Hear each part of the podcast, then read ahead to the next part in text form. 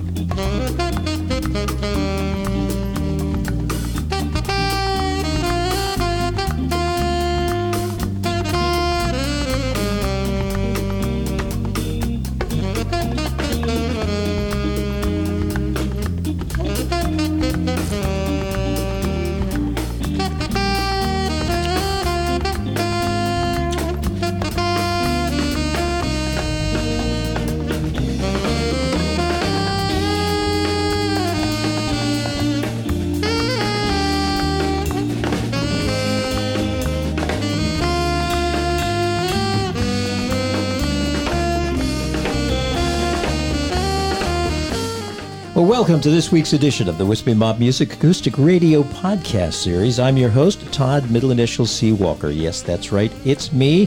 And we are listening to the Ted's Roots Band song, Warm Nights. Ted Jenkins, a local musician, and his group of cohorts. The song was recorded at Shabro Recording Studio in downtown Frederick. Engineer Doug Smith, and Doug Smith just happens to be sitting six feet away from me. Well, six and a half feet for social distancing. and he's on the mic right now. Hi, Doug. Hey, Todd.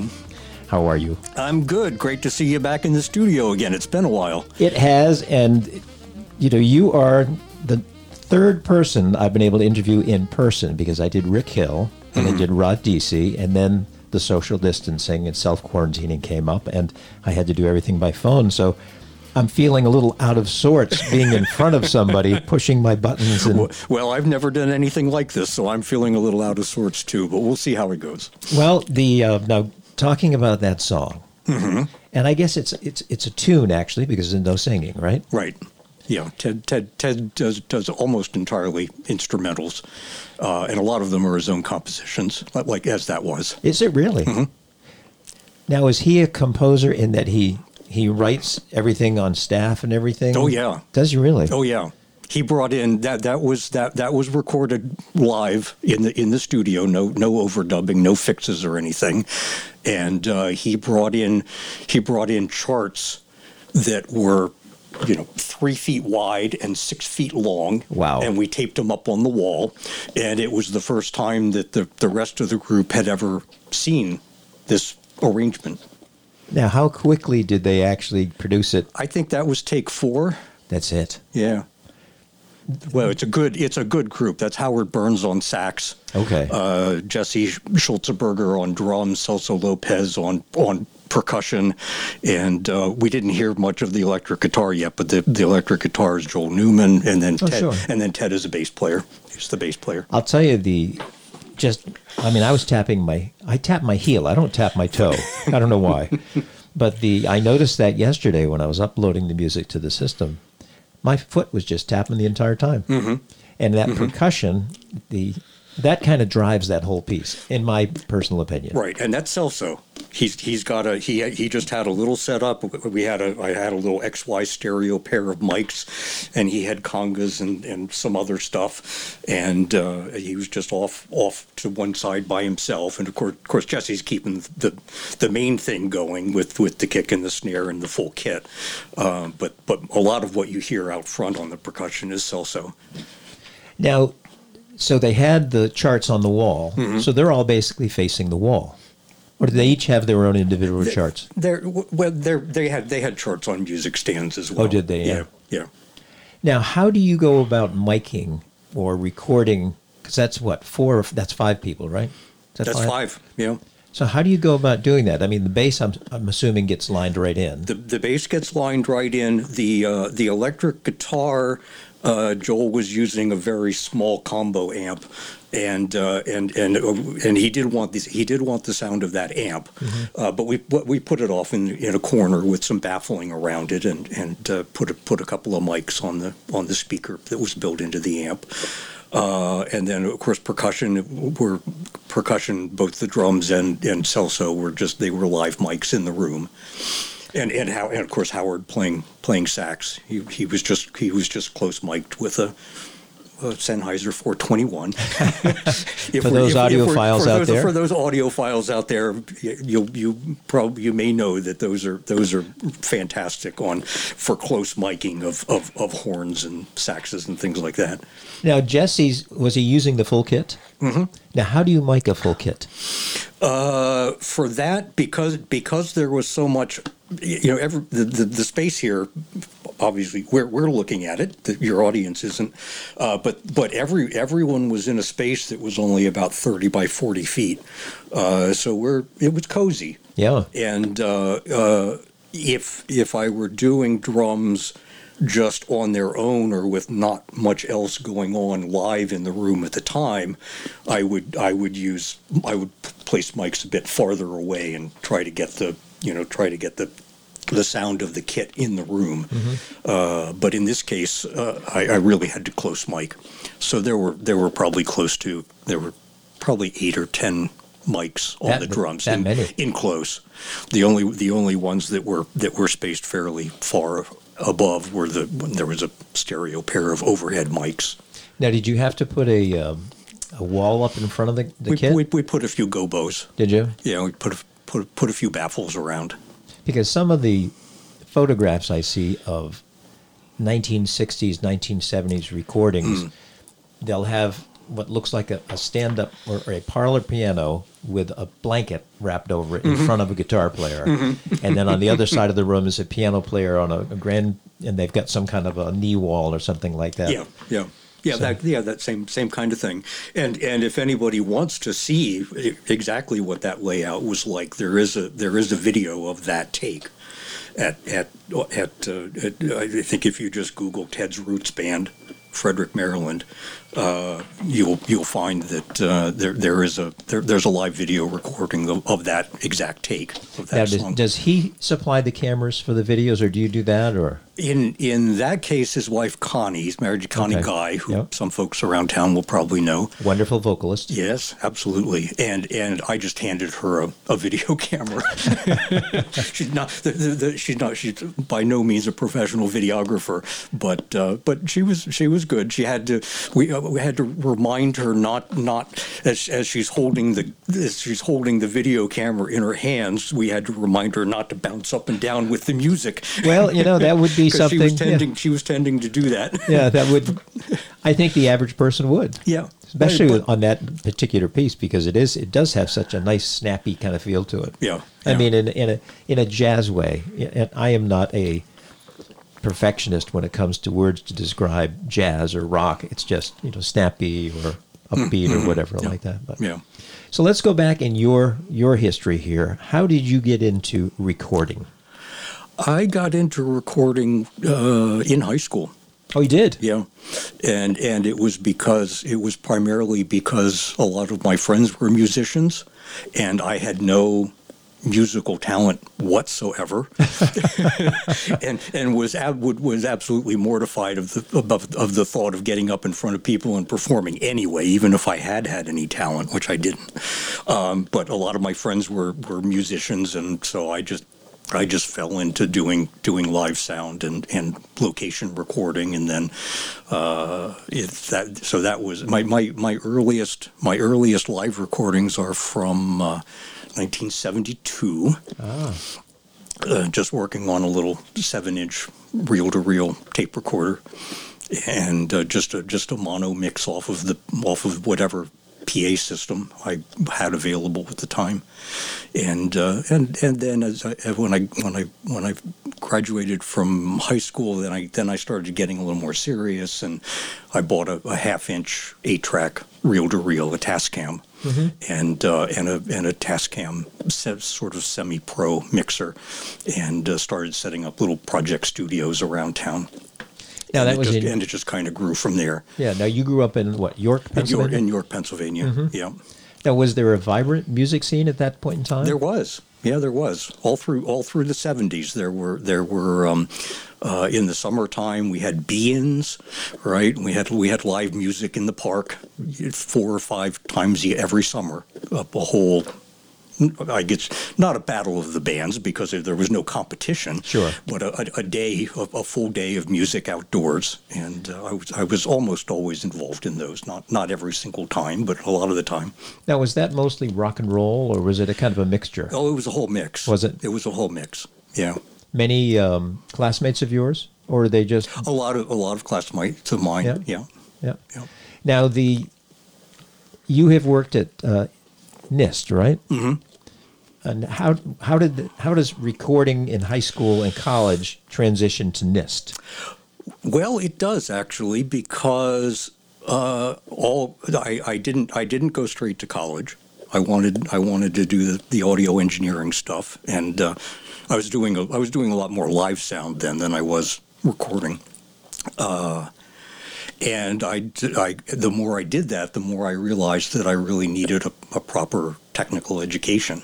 I needed I needed to learn some acoustics. I needed to learn some electronics, and so I did. So I started back as a uh, started back to school as as an engineering major, um, and as an undergraduate, I decided I, I realized that I, I, I liked the science courses a lot more than I liked the engineering courses, and so I switched over to, to physics, and I got a I got a bachelor's degree and then a PhD in physics, and that that got me into NIST. And I wasn't I didn't do much I wasn't doing much sound at that point. I kind of that kind of dropped off the radar. You know, married and young kids and starting a family and all that. Uh, so I didn't get back. So I was out of it for quite a while. I didn't realize you were Dr. Doug Smith. Oh yeah. Oh, Dr. Doug. Yeah, you've ne- you've never never mentioned that, so it's a new moniker for, for Yeah. those of us who know you just as Doug Smith. Well, maybe Dr. I, Doug. Maybe, maybe I should call the studio something like Dr. Doug's Music Emporium or That's something. right. Yeah, yeah, yeah. The everlasting remedy. Yeah. Snake oil salesman. Hmm.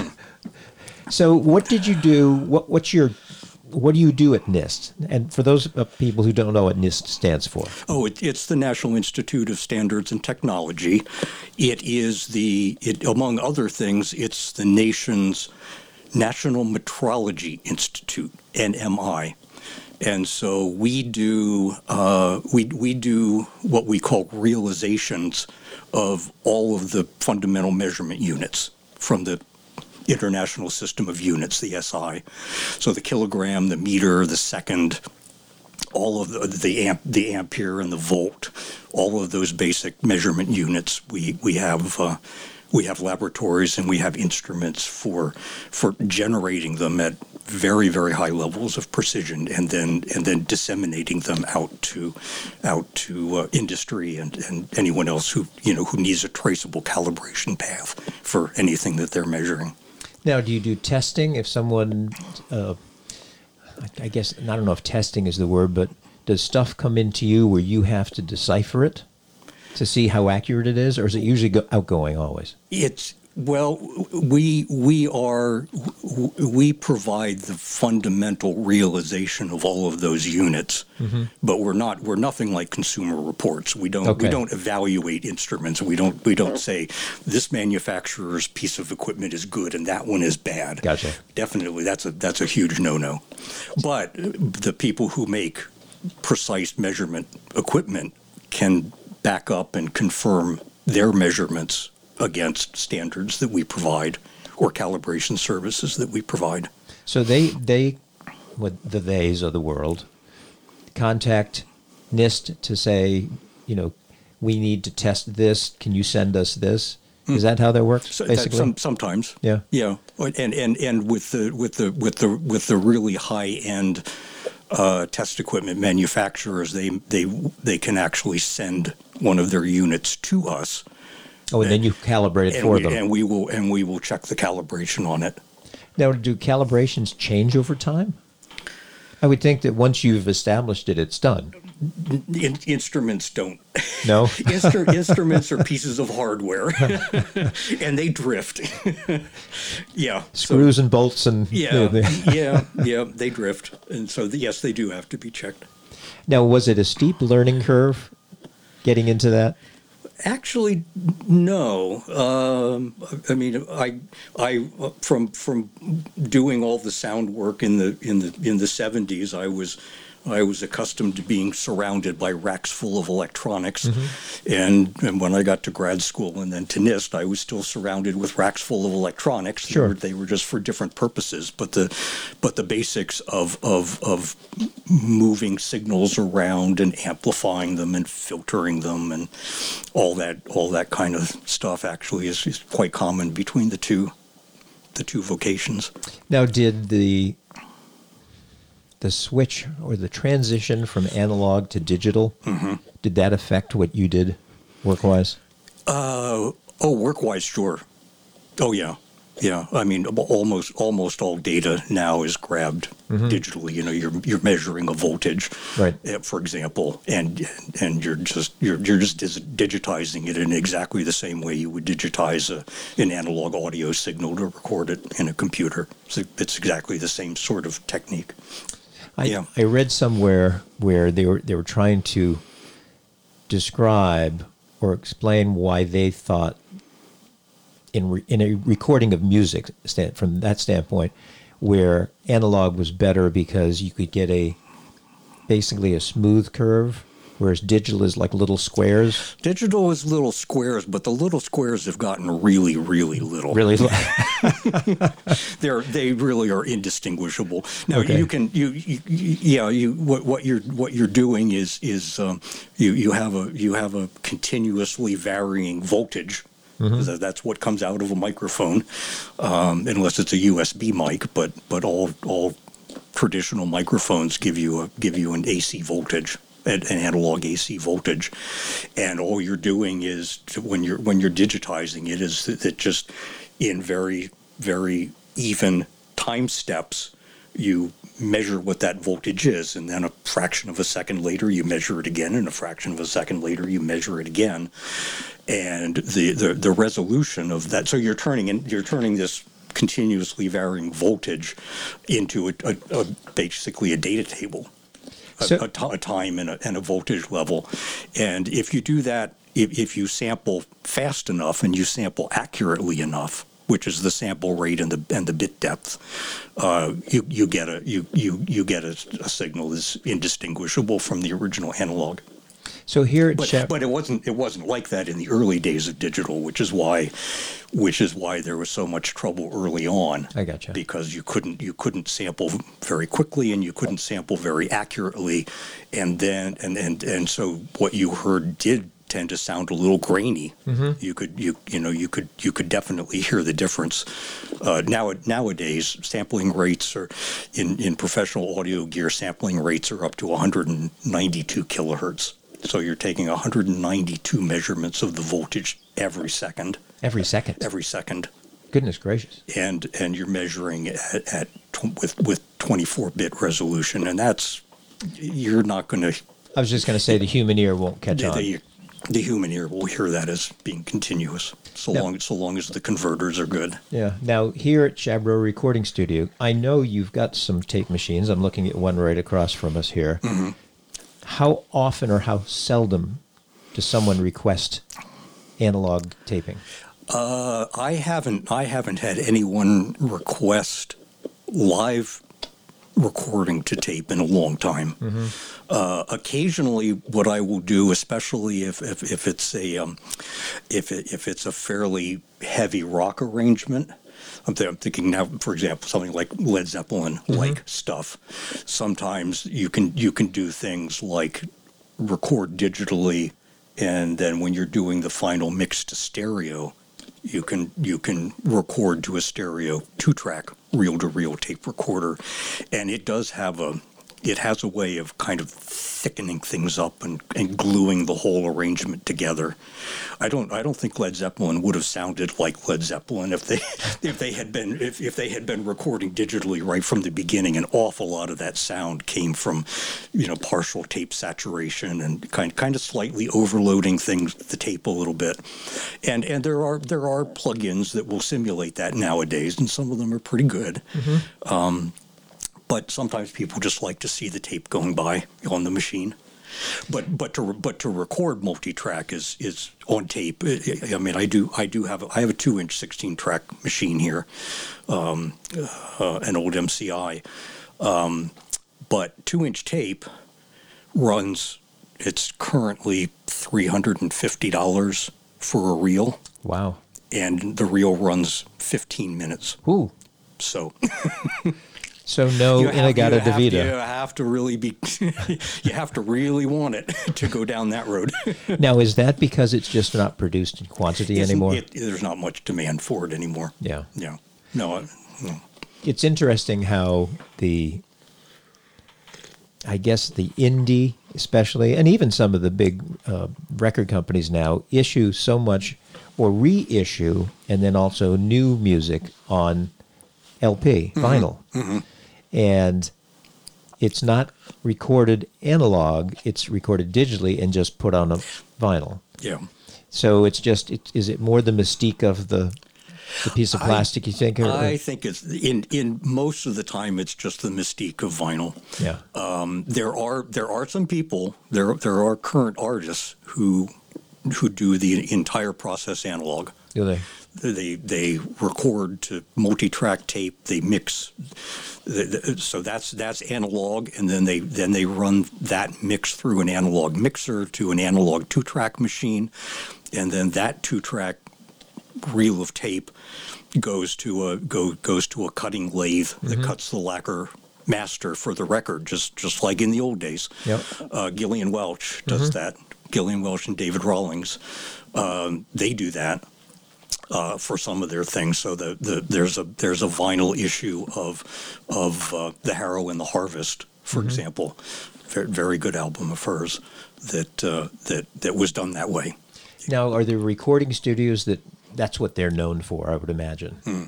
because of the cost and the the. Oh yeah, there there aren't many places that can do that now. Now they they do their they do their entire setup themselves. I think I either you told me that or I read it somewhere. Yeah. Yeah, that's a for artists. That's a whole different skill set. Mhm. Oh yeah. And I've read articles where some of the musicians who record in their basement say that it becomes difficult trying to push the buttons. Well, it's a mouse, really, but I still call it push the buttons, and then play and have to press the button to, you know, and then to remember all that stuff. Mm-hmm. It must be difficult. Yeah. I mean, the I can see um, Sammy J, Mhm, who yes. you know. The um, She- I was amazed that her songs were recorded on that Focusrite, the little thing down in her basement. It sounded actually very, very good. Mm-hmm. Yeah. Yeah. I heard that. Yeah, I can see doing that type of recording if you're looking for more of a live sound um, where you don't want to have multiple instruments, maybe a little percussion, maybe a bass, and that's about it. But for a lot of the, Michelle Swan is a good example. I just received in the mail yesterday her new CD, I Feel. And it was done at, um, what's his name, Delmar Studio down in, in, in Virginia.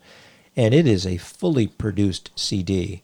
And I cannot imagine an individual musician being able to produce that type of sound on a little home recording studio. No, I, probably. probably I think not. that's where you need the, the you know the expertise of a real engineer like yourself Yeah. Yeah. because it's just no way you could bring that and not only bring that many people in and record them but also then mix it. Right. No, I mean ever ever ever since the, the '60s and the and the Beatles in in particular, there there's been a big shift. Um, you know, when they when when they first walked into what what's now Abbey Road Studios, it wasn't called Abbey Road then. Right. Um, Uh, their their early work were they, it was it was just live performances Yeah. in the studio. They they played the song and the engineer recorded it, and you they were done. That's how they got through twelve songs in one day on that first Yeah. on that first album, and ending with Lennon shredding his vocal cords on Twist and Shout.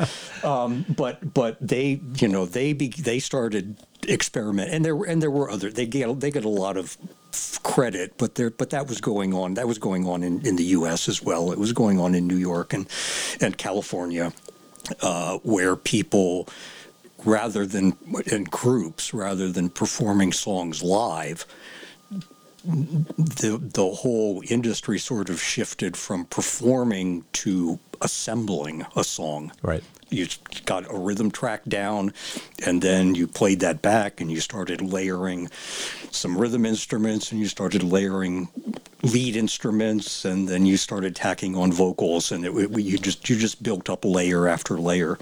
And it was much more it was much more a, a, a construction than a performance. Now, as an engineer, which way do you prefer to record, live or layered or I constructed? I prefer live yeah. um, the, the, the, the clip that we played at the beginning, Ted, Ted's that that was recorded live in the studio. I think we may we may end up with a with a a, a, song of, of John Terlazzo's, a guy I've worked with for many years, and that was that was recorded live in in a in a single take. I mean, it wasn't the first take. Oh, John's is the one yeah, we're going to listen yeah, to. John, John John's is also a a, com, a, a, a complete single live take Wow. of that song. Now, listening to that last night, I thought that was probably tracked. No, really, huh? It's only three people, so it was, it was fairly fairly straightforward. I guess so. The um, well, and, and the listeners of the podcast will hear it later, but it's it's a spoken word piece rather than a singing piece, mm-hmm. and I find it more difficult to remember the words in their right order when I'm speaking than mm-hmm. when I'm singing. It's tough enough singing. So I was impressed now that you say he did that live. well, he did it with the lyrics in front of him. Oh, he did? So- Okay. sorry, John. That's okay. You know, I was amazed when I started, when I really got into acoustic music again in the, the early 2000s. And I started reading anything I could read about anybody who I had liked in my past, you know, the Beatles and everybody like that. And I had read an article, or maybe it was a book about Bob Dylan's music, and they showed early photographs of him in the studio with sheets of paper in front of him which I sort of can understand because his lyrics sometimes went on like 99 lines or 200 or something like that. But, you know, my big thing is, and I was told early on, memorize your stuff. Because if you're doing live, people don't want to see you looking down with a, a, a wall in front of you. They want to have eye contact and be part of the experience. So I tend to try to memorize everything. So I'm amazed, but I do understand that there are performers, and you've probably done this too, where they wrote the song an hour before they came in. They have no clue from a memory standpoint, so it's got to be in front of It's them. It's got to, yeah, yeah. So what? How did you get back into recording? Because you you said you had family, you had job, kids, and right. what got you back into it? Oh, I can. It, it was a very. It, it's a very clear event. It, when I when I got back into it uh, was when the first computer showed up at NIST with that had a CD burner. Ah, Because uh, up until this was around, I don't know, 1999, maybe 1980. Um, uh, uh, sorry, 2000, 1999, 2000. Um, and and uh, because up until then, there um, CDs were out there, but but there was no do-it-yourself way to to, to manufacture a CD.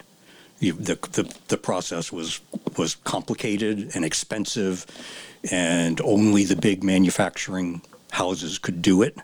You couldn't. There was no do-it-yourself way of, of making a CD, and so if you didn't have a major release where you were going to be, you know, where you were going to be pressing at least hundred thousand copies or something, you, you couldn't afford to do it. right. And when I when I saw the first writable, burnable CD, uh, the first CDR technology come online, I said, eh, maybe it's time for me to get back into this. so I so I first I bought a I bought a, a, a nice little two channel interface card that plugged into my computer. It was an, it was an M-Audio, um, an Audiophile 96 or whatever, just a, a something that plugs straight into a desktop computer motherboard. Had two ins and two outs, um, but good converters. And um, and I got back. I, I started going through my collection of reel-to-reel tapes, which I'd been lugging around for 25 or 30 years. and uh, and I started playing. I still I still had I still had working reel-to-reel recorders. I had saved. I had sold a lot of gear, but I had saved some key things and uh, I, I started playing my old tapes into the computer and, and you know got a got a very inexpensive program. It was it was a very early free version of Pro Tools. And uh, I, I just started transferring my library of, of tape of old recordings into the computer. And that that's So you could make CDs. so I could make CDs Yeah. yeah. Now, did you set up a recording studio at that point in time, or you, were you doing pretty much live sound when you got into the actual workings of it? I, I started recording it in, in my house a little bit. Um, prob probably so that was that was 2000.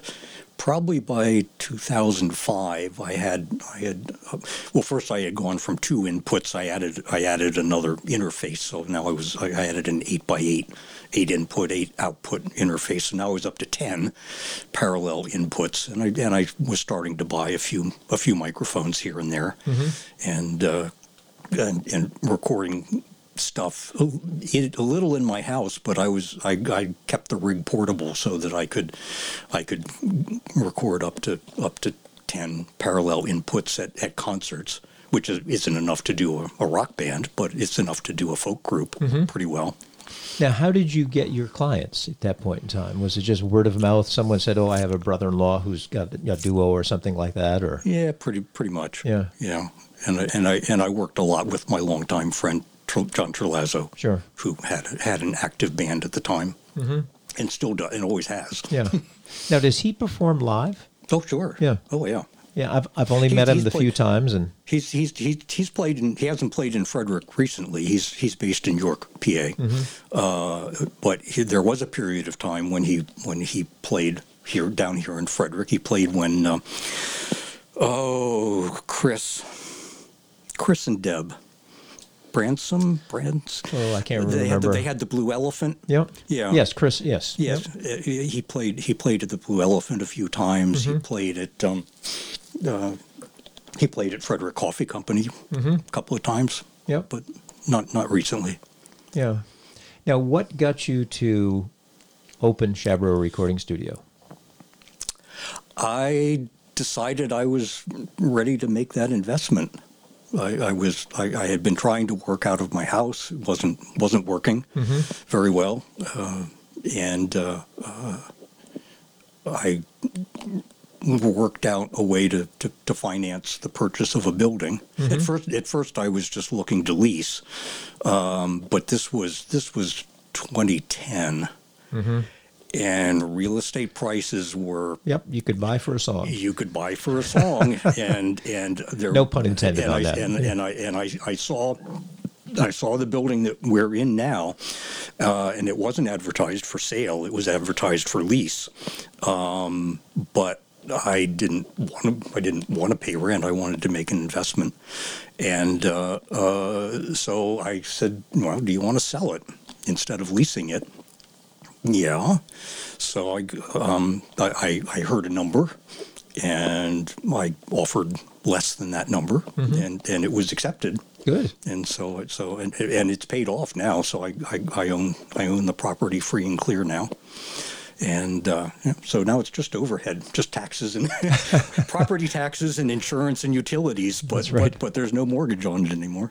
Well, what's interesting for those of you listening who've never been into Chabro Recording Studio, the physical room, is in many studios that I've been in, the control room is completely blocked off with a wall with maybe a small window or several windows from the actual recording space, and you have more of an open concept, Yeah, this, this is this is called clubhouse style. clubhouse style. Yeah. Now, was that a conscious decision on your part, or was it because, gosh, I don't want to be secluded from the room? It's it's both. It's both. The um the, the the control room is about fifteen by twenty feet. I'm guessing 20, 15 by twenty five maybe. Um, and it's just it, it's better for it's better for the acoustics to, to, to I think to keep the whole space open. Uh, and yeah, and yeah, I don't like I don't like talking over talkback mics and looking at people through glass. Um, it it has it has some drawbacks. You have to you have to everybody has to be wearing headphones Right. as you're recording, including me as the engineer. It's the only way I can hear what's going on. I can't I can't have the monitor speakers in the control room blasting away. Um, so that's that's the downside, but but the upside is just it's very it's just very comfortable. Well, it is very comfortable. Yeah, I mean, it, it, it, people people feel like they're recording in their living room, just with, with much better gear than most people have in their living room. And you've got uh, multiple rugs in there, partly, I'm sure, to absorb the, some of the sound, but also um, because it's concrete floor. yeah, it's cement slab. Yeah. Yeah, the whole building is just cement slab Yes. floor. Nicer underfoot. Yeah. Now, who are or what are some of the types of performers you've recorded here since you've had this? Is it mostly rock? Is it mostly jazz? Is it mostly what I would call acoustic, kind of folky pop, or whatever? It, it well, cer- certainly, uh, certainly a lot of there. You know, you, I don't have to tell you Yeah. that Frederick has a lot of singer songwriters around. that is true. and so I have I have recorded a lot of singer songwriters, and some some of them very simple. Uh, I'm sure you remember Josh Gray, Of course, for yep. example, just just acoustic guitar and vocal live, um, live in in complete takes, absolutely no processing. He was Josh was fanatical. He no reverb, no- Really? no, special effects, Just dry. just absolutely 100% dry. Now, was that because he was, well, it is not even really reproducing a live sound because so many of us in live add a little enhancement with reverb. Sure. That's just his, his what he wanted. That's just what he wanted. And, and of course, if, if you remember back to the Ted Jenkins Yes. clip that we opened with, I mean, the, the, the tracking room is here is acoustically is pretty pretty dry, Yeah. pretty, pretty dead, and so all of the all the ambient reverberation that's on that recording is, is was added Yeah. later in mixing, and and most most people want at least a little of that. If now if the if the if the room were huge and had Mm-hmm. and had a lot of nice natural ambiance, then you wouldn't I wouldn't need to add so much. But in order to be able to do someone like like Ted Jenkins or any time that I've got you know a full drum kit and other things going, and it, it's a reasonably small space with, as you've noticed, no no no walls or windows or barriers other than the little movable gobos. Um, it, ha- I have to keep it. I have to keep it the room pretty dry. Now, have besides uh, Ted and his group of cohorts, and I, I understand from chatting with him that he prefers blues, but he plays a lot of jazz. Yes. Well, I- mo- most of it, most of his compositions that I'm aware of, I would say, are more are more blues or more Mm-hmm. jazz. They're they're sort of they're they're, they're a mix. Yeah. They're they're a blend. Did has, have you done other jazz musicians besides himself, or his his Oh, group uh, of oh, cohorts? yeah. yeah, yeah, yeah. Uh, uh, well, Will Lopez, the other the other engineer here, is is um, the, the young engineer. When by the way, when he's here, the, the place is called Dymaxion. So Oh, is that right? Yeah, he calls it Di- his his his his um, uh, company, production Mm-hmm. company is is called Dymaxion, but it's the, it's the same physical space, it's Sure. the same equipment, and and and and Will has a very solid jazz background. He's, Does he? He's sax, saxophone and and and and jazz bass. Uh, I mean, he's versatile. He can he can play all sorts of things, but but he's he's he's worked on a number of what I would call jazz product projects here. Now I know, and we're not going to be able to play a cut from it, but you have a, a woman by the name of Astrid who did some recording, and she's a harp harpist, She's, right? she's a harpist. Yes, she's she's she's here in Frederick. Uh, she and her husband Will have, uh, I think they're called the Frederick. Hang on a sec. Where did I put all my seat? Here we go. Hang on. Yeah. Doug is walking across the room, so he's he's you can hear him in the background. He's looking for CDs. So this is what I love about uh, what I what I call um, live recording. Yes. You know, it's it's it's reality. I just I just want to make sure I get the name right. They are uh, they are the Frederick String Initiative. Ah, and and Astrid Astrid teaches harp, and she also performs uh, for weddings and, and lots of lots of other things. Uh, she has she's she's brought several different harps in here. She she brings her harp to the studio. Um, her husband teaches strings also. I think primarily violin, and there are actually a, a couple of cuts on the on the album that she did here. She did an, she did an album of, of eleven original compositions, and uh, and her husband accompanied her on violin on some of them, and he was playing a violin that he made himself, oh wow, and it sounded beautiful. So they're they're they're a talented they're a talented couple. Absolutely. Now, for the audiophiles listening, the for those of you who've listened to the podcast before, the microphone that I'm using right at the moment is a Shure Beta 58. The my first two or three or four podcasts were using the Beta 58, and then I I received a Rode PodMic, which I've been using for the last I don't know half of the the podcasts here in the studio because Doug owns the recording studio. He has lots of mics to choose from. what is the microphone you're using? I'm I'm using a, an Electro Voice RE20. Um, if if if your uh, if your listeners could see it, they will. Many people will recognize it because it gets used for lots and lots of voiceover work, it, for for for uh, um, voice in radio.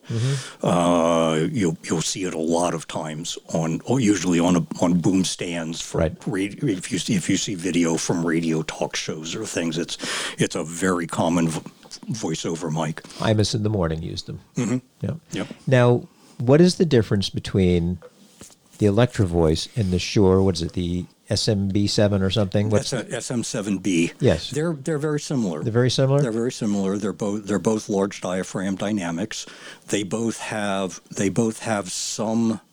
They're both they're both designed to have a reduced proximity effect. Mm-hmm. So when you get up with with most cardioid microphones, when you get up close to them, you get a huge bass boost. yeah, like right, like Oh, right yeah, here. yeah. There we go. And, and so if you're like I'm, I'm moving back and forth now in, in front of the mic a bit, um, and and the Electro Voice, the the RE the RE20 has a, a lot of, of sort of fairly complicated rear ports to it that, that allows sound to come into the backside of the diaphragm, and it, it tends to to negate some of that proximity effect. So the tone the tone of your voice doesn't vary as dramatically as you get closer or farther away. It's just, it just makes for a more even tone to your voice. Well, I was quite surprised when we started this podcast because you would lean back, so you were now two and a half to three feet away, and the sound, other than the level dropped a little bit, Yeah. the quality was very still very good. yeah, well, I, but but I, I'm doing some other things too. Oh, you are okay.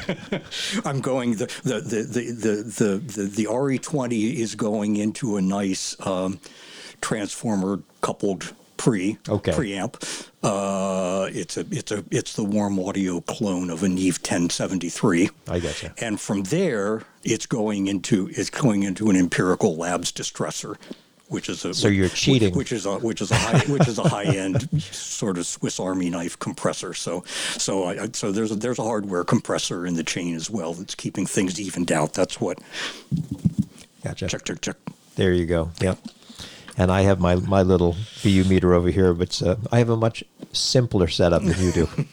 now, speaking of microphones, one of the things you told me years ago when I first, I think the first time I came into your studio, and I love coming into the studio. As you know, I'm very sporadic in my attendance Yep.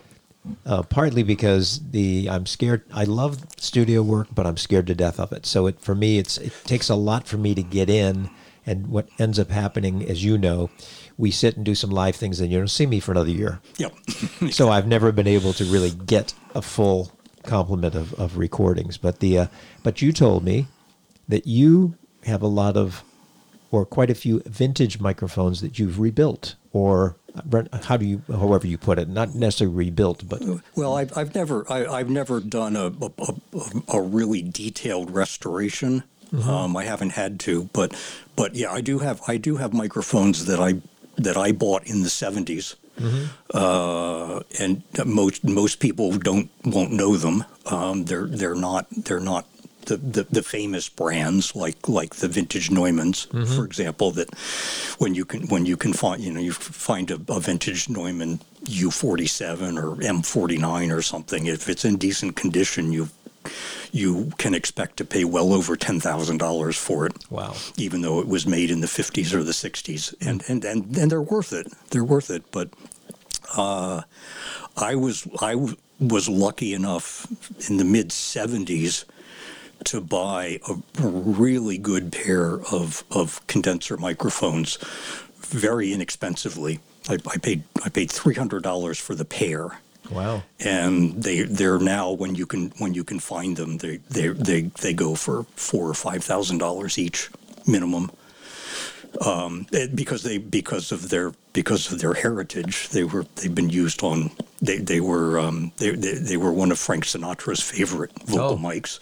So they got used for, by everyone from Frank Sinatra to, to Bob Dylan to Jimi Hendrix. Jim Hendrix's studio vocals often were recorded on on this on these mics. And what what brand are they? What are they? it's a Sony it's a sony it's a Sony. It's a, it's a Sony. They're they're they're Sony C37As, and uh, they were at that they they were made. I don't know when they went out of production. The pair that I have was made in the was made in 1966, and as I said, I I bought them about 10 years later, obviously used.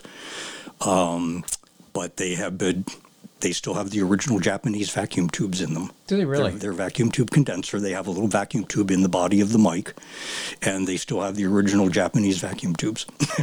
So they they weren't well, and I know you would not have ab- abused them, but in the ten years from the time they were manufactured until you acquired them, they weren't abused because no, a condenser mic you do have to take a little more care with. you do. Uh, I don't. I don't know the full history, uh, but I but I bought them from a guy named Mike Spitz, who I, who I knew in York. He and I were the same age. We're the same age, and and he and I did some engineering together. You know, set uh, get, setting up little project studios and things. And Mike went on to to to to um, to to to um, uh, establish ATR services and ATR Magnetics, Ah. which is the which Yeah. is the only U.S. manufacturer of reel-to-reel tape, Wow. and they're in York. Yeah. Uh, their their their their their whole manufacturing facility for that tape is in York, and um, Mike Mike has since passed away. His but his his his widow Betty continues to operate the business. Well, I would imagine if they're the only U.S. producer of it, not that it's a huge business, but those who use that tape, they're a godsend to them. Yes, So the business will carry on. the business will, I think will carry on. Yeah. Now I think. I think you have used one of those, or maybe both of those Sony mics, because we did that mic test the one time. We we set up yes. One of the times Yep. that you were in here, I, I we sat you down on a chair, and I probably put close to ten microphones around you. I think it was eleven. eleven. Yeah. Okay, and and yes, it, it, the the Sonys were in there in Yep. the in the mix, along with lots of others. if I recall, don't they have a very smooth sound? They're very smooth. Yeah. Yeah. They have a they, they have a high end that sounds a lot more like a ribbon mic Mm-hmm. than a condenser. Well, what's the difference for those of you listening, or you know, even myself? What is the difference between a ribbon mic and because to me, ribbon is flimsy. It's It- made out of either cloth or cell, you know, cell plastic. What is the difference between a condenser mic or a condenser dynamic and then a ribbon mic? What is a ribbon mic? A ribbon a ribbon mic uses a um, uh, it, it the the ribbon itself is almost always aluminum, but it's very very thin. Okay. It's much thinner than store bought aluminum foil. Okay, it isn't really. Oh yeah. Wow. Yeah, I can won't help the podcast, but I can I can I, I have I have ribbon stock and I and I have had to replace ribbons and microphones from time to time, so I do I can do that. Um, but it, it is it, it, it is so light and it, it you know as as with the as with the dynamic microphone and, and lots of other electromagnetic devices if you if you move an electric conductor mm-hmm. in a magnetic field you can generate a current. And so the and so the ribbon is so light and and loose that it just it it just it just moves with the air pressure back and forth and and the the the thing that really makes their sound distinct is mo- most microphones have some sort of fairly rigid diaphragm that with with with with either a coil or or or or a, a, a voltage bias on a plate is, Mm-hmm. is a condenser.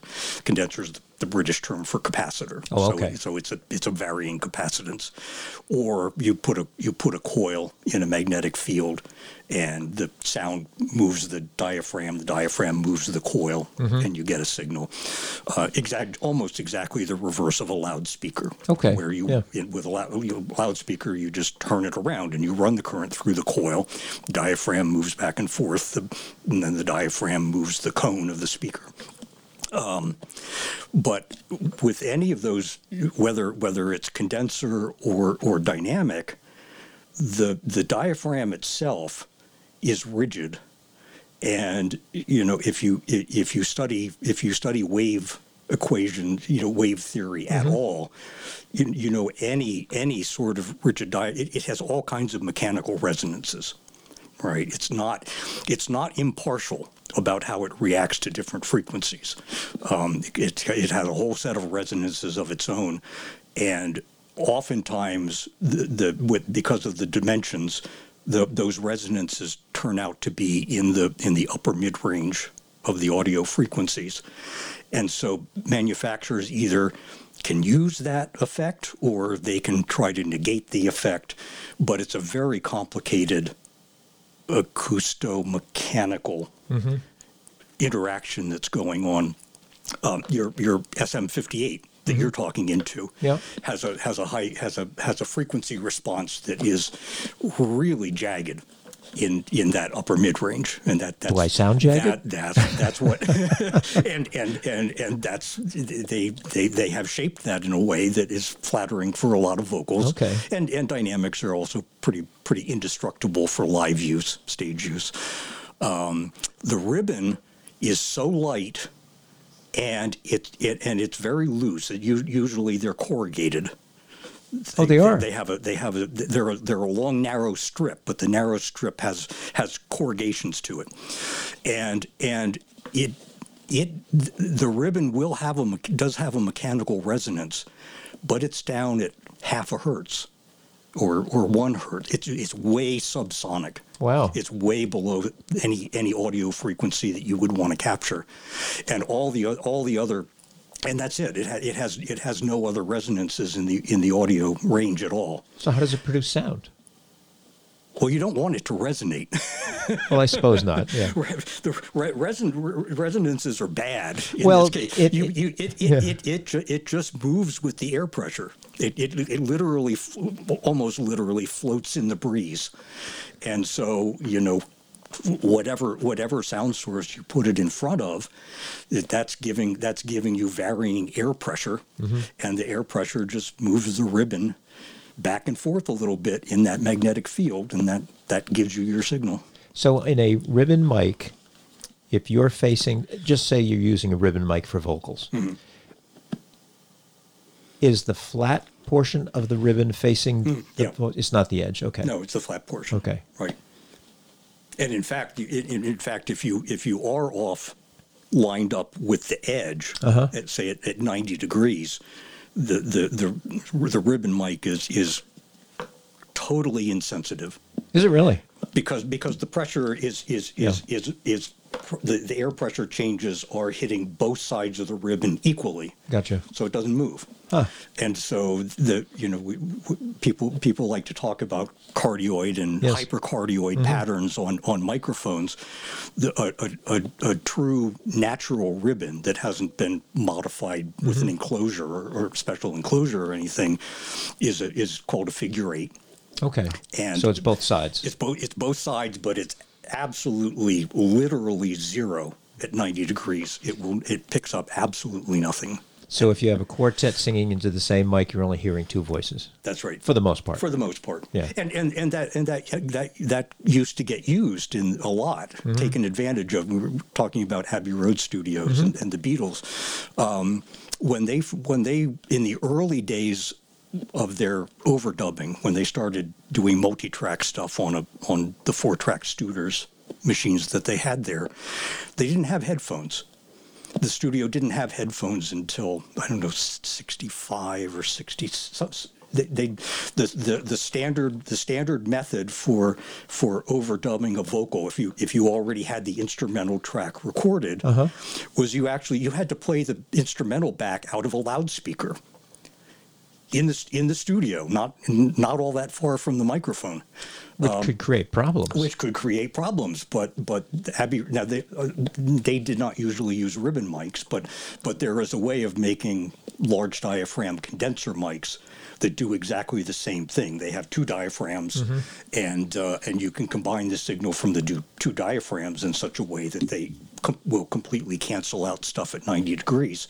So you'd have you know John Lennon or Paul McCartney would be would be singing into one side of of, of this figure eight pickup pattern microphone, and the speaker that he's listening to, providing the music that he has to sing along to, is it coming out of a speaker at 90 degrees to the microphone. yeah, to eliminate any bleed or to lessen the bleed. I Mm-hmm. It lessen the bleed. Yeah, I mean, yeah, it goes off into the room and it bounces off walls. You know, you'd have to be in, in an anechoic chamber for Right. to really get to really get zero at 90 degrees. But but it was a that was a big that was a big space, and, Well- it, and it worked fine. It worked great. As a Beatles fan, and I'm more of a Beatles fan of the early Beatles. I'm not so much, you know, the White Album stuff. Yeah, there's some good songs on it, but I love the early stuff. Mm-hmm. Which what you said would they they probably recorded it live or close to until Close, close to. until Martin got in there. Is the they recorded the the the music that made them famous, which is played so much in a studio that was incredibly simpler than your studio. In terms of equipment, yeah, Yeah. yeah. And yet they were able to come up with, with great sound. Well, they had they had excellent engineers. Well, that's what I was The- leading the- towards, the, right? yeah, yeah, No, the, the the equipment the equipment was was um, would be considered primitive by today's standards, but what they did have was always absolute top quality. Mm-hmm. You know, they had a, they had a whole crew of technicians in white lab coats. Mm-hmm. Um, the the the Beatles got quite frustrated in the in the in the let's say 1967, early 1968, because all of their buddies in the U.S. were had the, had these eight track machines, uh, Ampex, uh, particularly in L.A. and uh, and and and at Abbey Road, they were still forcing them to work with four track Studers, and now the four track Studers are absolute top of the line, you know, Rolls Royce reel to reels, but they would have to they would have to record four tracks worth of stuff, mix it down to mono, record it on one track of another four track machine, and then start adding. So they were you know they were going through several generations of tape, meaning you record to one machine, you play it back off of that machine, you record that onto a second machine, you add more tracks, and uh, and their and their buddies in the U.S. had eight track. Well, long before Abbey Road, um, but uh, they had bought an eight. They had bought one of these machines, and they had given, and it was there, and they had given it to their lab guys, and the lab guys didn't like the specs on it, and they wouldn't they wouldn't let them use it Really? until they had fixed it. and Until they and- had contacted were- Dr. Doug at NIST to get calibration. Yeah, George, George Harrison had an eight track in his house before Abbey Road had an eight track Wow. machine going in the studio. You know, the, the things we learn in today's world about the what what I kind of look at is the golden age of of of well the whole Beatles, Rolling Stones, that whole kind of 60s to early 1970s period, the more I read about it, it's amazing that they were able to come up with such good sound Yeah. compared to what's today. But you mentioned, you know, it's the quality of the engineers they had. And what I have noticed is it, it seems like, not so much in the last three months because of the coronavirus and, and not being able to get out and all the social distancing and so forth, but it just seems like in the last two or three years, there's been a huge increase in the number of recording studios. So many people buying the equipment, putting it in their basement, or they convert a garage or whatever it is, which is all well and good. But like you said, the equipment is only as good as the person who's running the equipment. And I that's the one thing that uh, when you did the uh, workshop for Fame, and you did two or three of them, I was uh, both you and Jeff Fight have done them. Jeff Fight from from Torch, torchlight. Torchlight Recording Studio, who's also a very good engineer, good friend of mine. But I was, it was interesting to attend his workshop and then attend yours because it's not that you look at things differently. That's not really, but but the way because you're much more of a scientific detail kind of guy. Yeah, just yeah, just by nature. Yeah, and it's so interesting that you know because you are are, are are one as Jeff is where you both have taken the time or before you purchase the equipment you figured out how to use it so that the implementing it in the actual recording situation probably you're getting a better result out of it than the person who has just started his recording studio in the basement buys it because it has all these marketing things. Oh, it's going to do this for you, this for you.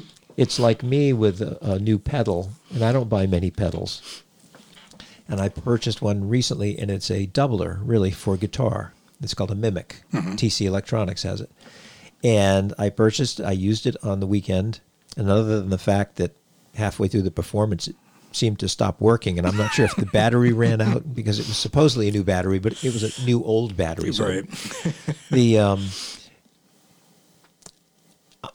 and it's simple, stupid. You press the button, and but it didn't. I'm not good at that. You would have looked at it and said, "Oh, you need to do this, this, this." Now let's do it. Oh, that sounds 100 percent better. It's like with compression.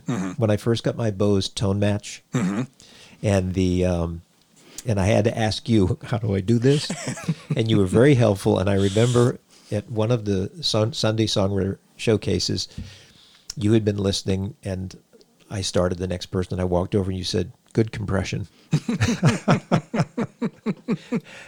and it was it made me feel good because all I did was follow what you had instructed me to do. That must have been why it was good. Yeah, well, yeah.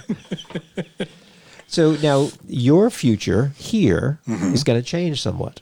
Little bit, little, Little bit. bit. Yeah, yeah. I uh, we uh, of course we we were talking about it just before we started recording, but but uh, yeah, I'm I'm moving I'm moving back to York. It's my it's my old hometown, but it's only it's only a 75 minute drive. I go back and forth all the time. Sure. So I I plan to continue to to, to own the building and, and operate the business and and. Um, and Will Lopez was doing a lot of work here before we had to shut down, and we're you know we're slow, we're slowly and carefully opening back up again.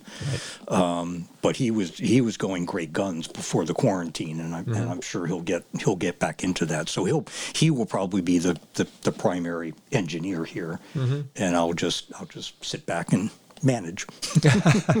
But you will still record. I understand you're not necessarily going to take on new clients. I, I probably won't take no, in, in, in, unless it's a special situation. Right. I, I, any any any any uh, uh, former clients who want to come back in, Mm-hmm. that's great. Uh, but I'm not I'm not actively looking for new clients Sure. these days. Now you're also going to set up a small studio in New York eventually. The, um, oh, oh, right away. yeah. right away. That that was my that that was my single biggest criterion when I was house hunting was it has to have a really large, really dry basement. Okay. Dry. and I and I got it. I got it. and we won't we won't let people who are listening know what we why we emphasize dry. Dry. That is that is a conversation for a different time. But Yeah, yeah. It's, it's a good story. yeah, it's a good story. There's some history there. That was that was quite the evening. but anyway, so you've got all this equipment here, Mm-hmm. and this recording desk. I guess is isn't that what they're called? What do you call these? yeah, a, a desk. The because I know it was only what a year and a half ago that you put this in, or two years maybe. Uh, it might be closer to three now. Is it really it's that a- long? It's an, Ar- yeah, it's an it's an Argosy. I- Okay. I, didn't I didn't build it. I bought it. I, bu- I built a good bit of the other the other equipment and racks and things, but Yeah. no, this this I bought, and this this will stay. Um, most of the good mics will stay here. Mm-hmm. There there are some that Will doesn't you know doesn't use much. Sure. Uh, so I, I'll need to get a few good mic preamps, and uh, I'll, I'll take some of the some of the mics, and but it, it'll be a simple setup. In terms of computers, I've got I've got multiple computers now, and I've got multiple interfaces. I've got I've got 24 by 24 inputs by 24 outputs in M-Audio hardware. I've got 24 by 24 in PreSonus. I've got 24 by 24 in Universal Audio Apollo X series. So uh, it's will not be hard for me to set up a parallel, you know, a, a parallel setup Now, up in up in York. now from a computer standpoint, Hmm. are you a Mac user or a PC user? No PC, Yeah. always. Now, why PC, not Mac, or is it just what you started with, so it's easier to transition? It's what I started with, and and I, I, I build my own. Oh, you do. I mean, I don't build motherboards.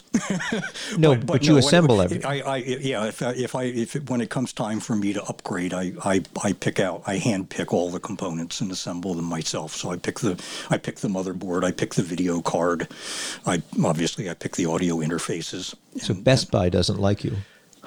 No. Newegg. I, I, I highly recommend a, a mail order company called Newegg. Now, is that did you you know how to do that because if you work at NIST or yeah, yeah, yeah. primarily. Yeah, I've been I've been confu- con- I've I've been uh, um, uh, connecting hardware to computers since grad school.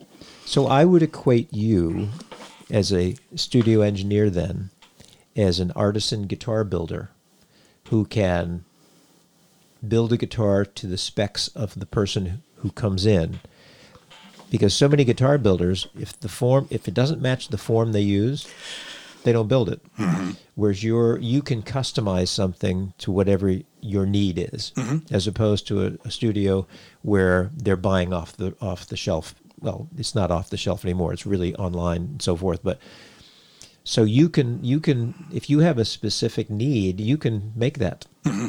Sure. wow. That's pretty good. Yeah. Saves money too. Save- well, well, well- that, that, that's also part of the reason why I, I, I've I've always been a Windows guy is because I've never been never been fond of paying double for everything that it's worth, which is what you do if you're a Mac person. well that is true they've they've you know you don't want to say they have you over a barrel but y- They yes. have you over a barrel, and their and their and their operating system is is much harder to.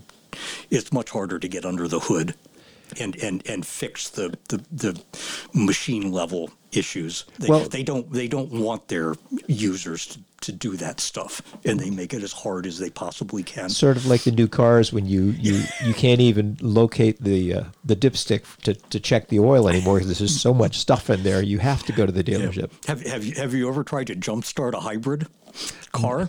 no. I think you park I it in, in a big I- field and I- wait for the thunderstorm, don't I, you? I, I left the I, le- I left the driver's door ajar on my on my Prius a few months ago, and the you know the overhead light ran the battery down, and it's it's not trivial to jumpstart a, a hybrid. well, what do you have to do? I'm curious now that you mentioned it. well, I had to read the manual because there's no there's no there's no conventional nine volt uh, 12 12 volt lead acid battery under the hood. That's right. You can't just protect, connect the cables and No, tell the fellow to there- race the engine. There's no obvious place to hook up the jumper cables. Gosh, There is a place, but it's not obvious. some of the things they don't tell you in the marketing, right? Yeah. The other one is what do you do when the batteries have lived their life? You either shell out big bucks or you Sell the car to somebody. sell who- the car to somebody who's willing to deal with the problem. So, what are some of the favorite moments for you as a recording engineer? If you could come up with two or three, and I know I'm catching you right at the spur of the second, but Oh boy. Well, well, it is. The, my my favorite moments are are when I have a a, a band essentially playing live in the studio. Mm-hmm. They just they you know they set up. We get we you know we might we might not do the vocals live, but you know to, to have a to have a good band in here playing live and just and just grab it as a live performance. Mm-hmm. That's that's my favorite thing to do. And it, it, can- it can it can be just a couple people. It can be a full band. Doesn't, Now, doesn't of- matter. of all the people who you have presided over, I guess it would be a word, Mm-hmm. who's your absolute favorite? And one, well, Hmm. it's a two part question. Favorite to have in the studio because they're easy to work with or whatever. Yeah. And two, the music they produce that you really like. So it's a two part question. Can be two completely separate could be people. two different. Well, I I would I would say Ted Jenkins. Yeah. He's he um he always comes in with he always brings in really good people. Yeah. They he ha, they haven't necessarily been playing with him regularly. I mean, as I said, the the the, the, the take that we started the, started off the, the, the show with. Um, uh, I don't think that specific group of five people had ever played together before. They had all played with Ted Yep. many times, but I don't. I'm, I'm. It wouldn't surprise me if that particular collection of five people had never never played in the studio before together. But they're just good enough They're musicians. they can. Oh yeah, Jump He- right in. He always he, he, he always comes in with, with great musicians Mm-hmm. and gets great results, and it's it's always a lot of fun because Yeah. they're also al- always great people. Yeah. Now, in your studio that you're going to have in York, Mm-hmm. is it a large enough space to do live bands, or is it more going to be duos, trios, maybe mostly solos? I'll have to see how it goes. Yeah. I don't I don't think that I'll be able to do a, a, a full band with a full drum kit there anytime soon. Yeah, just space I'll doesn't allow it. They, space doesn't allow it, and m- m- all my all my best gear is going to stay here in Frederick. Yeah. So I'm- I'll be a little limited in terms of num- number of microphones and stands and cables and you know a full, a full band in here. Um, it, it, it can easily run to to 18 or 20 parallel inputs coming in simultaneously, eight or 10 on the drums and then lots of other stuff. Yeah. So you, you you need a you need a you need a, a hefty rack full of gear Yeah. to do that, and I, I'm, I'm not planning to have anything like that. So, for someone listening who would like to record, with the understanding that they may not be able to get you personally, unless maybe it's a personal referral from, from one of your current clients, but might want to come in and use the space through Will or yourself or up in um, in York once you get up and running up there. How does someone find you? What do you have a website? Uh, I do. It's it's incredibly out of date. It's it's probably eight years old. Like most of ours. yeah. so no, there there is a website that says chabrorecording.com www.chabrorecording.com and there and there is a there is a way there to, to, to send me an email um, but but don't judge the studio by the, the photos that you see on that Right. website because it doesn't look anything like that anymore and and and Will Lopez is he he, he has a he has a very nice very up to date website which I which I think is dymaxion.com or maybe Dymaxionrecording.com. Or, or someone, those of you listening who might want to speak with Doug, he's incredibly well versed in recording, as you can tell from our discussion here. You can always contact me directly, and I can put you in contact with Doug. Uh, And I, I don't think you would mind if someone contacted you to some, if they just had a question from an engineering standpoint. Oh, sure. That- Yeah. yeah, I do that all the time. Yeah, because you're. I've found you to. You're one of my favorite people to sit and chat with. Always have been. In fact, when I the rare times I do come into the studio, I find myself almost wishing I didn't have to go sit in a chair and play because I'm enjoying your, your conversation so much. And y- you have. Uh, you were talking about Gillian Gillian Welch, and um, you turned me on to that um, recording. I think you lent me their CD, or I think you told me maybe the link to the YouTube, and then what was it? The Traveling Wilburys. Mm-hmm. You lent me that DVD. That was I knew so little about them, Yeah, yeah. and it was a That, really that's, that's a great little documentary. it is wonderful. And then the tie-in for me was when I interviewed Ken DeMith ten days ago, and his mom was a hairdresser in Nashville, and her and Roy Orbison's wife were good friends. So Roy Orbison used to go over to Ken's house for Christmas and stuff like that. So, you know, you put me in that direction, then Ken kind of brought it all the way back around. It was a lot of fun. So. Great. Well, this has been wonderful. We're running a little bit longer than I normally run, but what ends up happening is I keep watching the clock, thinking, okay, I have to come up with another question because we have some time. Then all of a sudden I look down and go, oh gosh, we're way over time. That's it's been great though. It has been wonderful to see you in person again. Yeah. And I am so. At, at, at, a, at, a, at a social, a safe social distance. That is correct. We- We have to remind people that's what we're doing. Yep. And hopefully, sometime soon, we can get rid of the face masks and everything like that. But we do want to uh, emphasize that until that time, we all need to be conscious of, of making sure that we stay safe so the future for our kids and grandkids is, is good. But Absolutely. the, now we're going to be leaving the show with John. Tre- is it Trelazzo or Tre- Tur, Turla, Turlazo. Trelazzo? Yeah. And what's the cut? I, I think it's called "Bought This Shirt in Paris." I bought this shirt in Paris. That was that was that's from his most recent full length CD that was recorded here, and um, it was it was it was recorded live in in in one take. It, it is one continuous live take, not the fir- not the first take. I think it was the fourth take.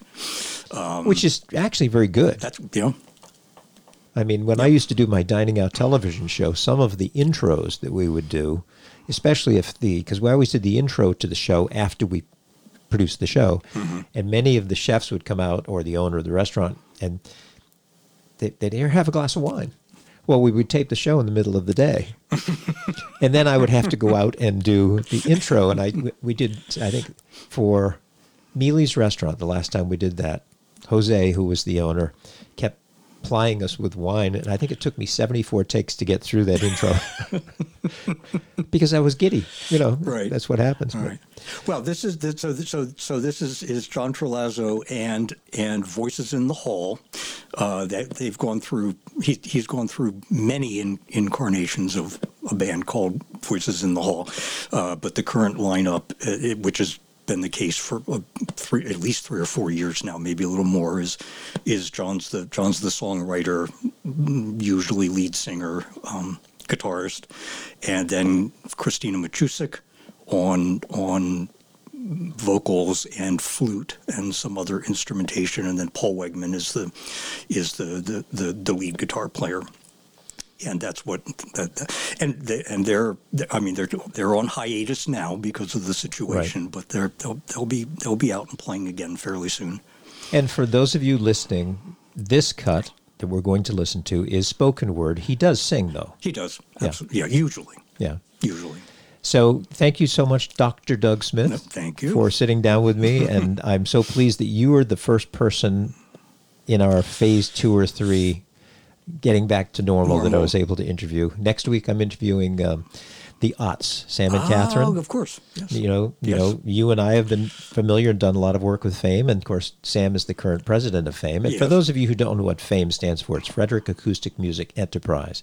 And I do want to make mention that uh, Doug has engineered um, quite a lot, done some live recording or live sound for Fame events at the Festival of the Arts, which we could not do this year because of the uh, coronavirus.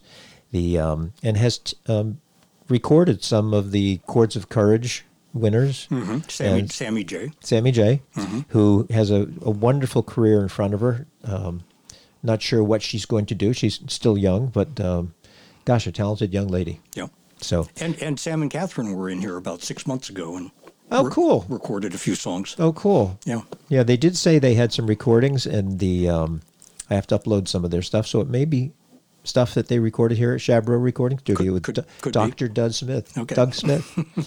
well, thanks so much for listening. Uh, we're going to listen to John Terlazzo, and I bought this shirt in Paris.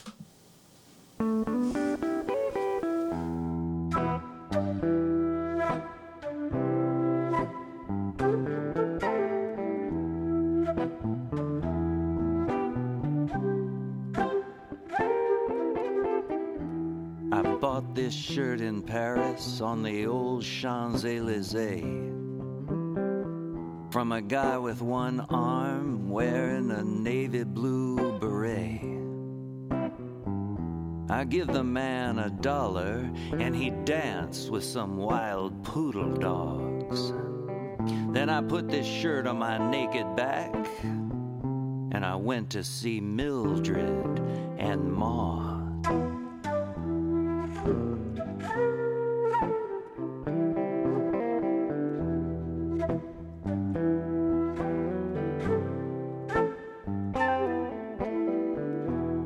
Showed my shirt to Mildred. I showed my shirt to Maud. I showed my shirt to an old blind cow down where they keep the hogs. Soon everyone was speaking in tongues and biting poison snakes clean through. In this modern complex society, there's no end to what a new shirt can do.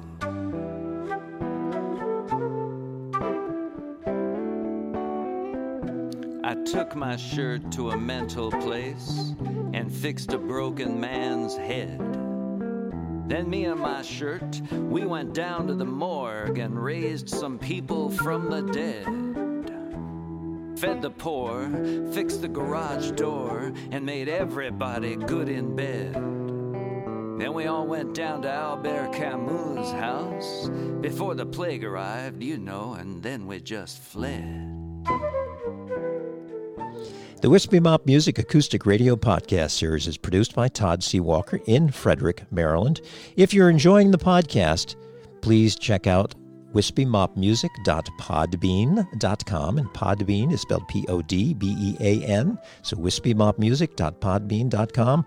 Or you can find the show on either iTunes or Apple Podcasts. Thanks so much for listening.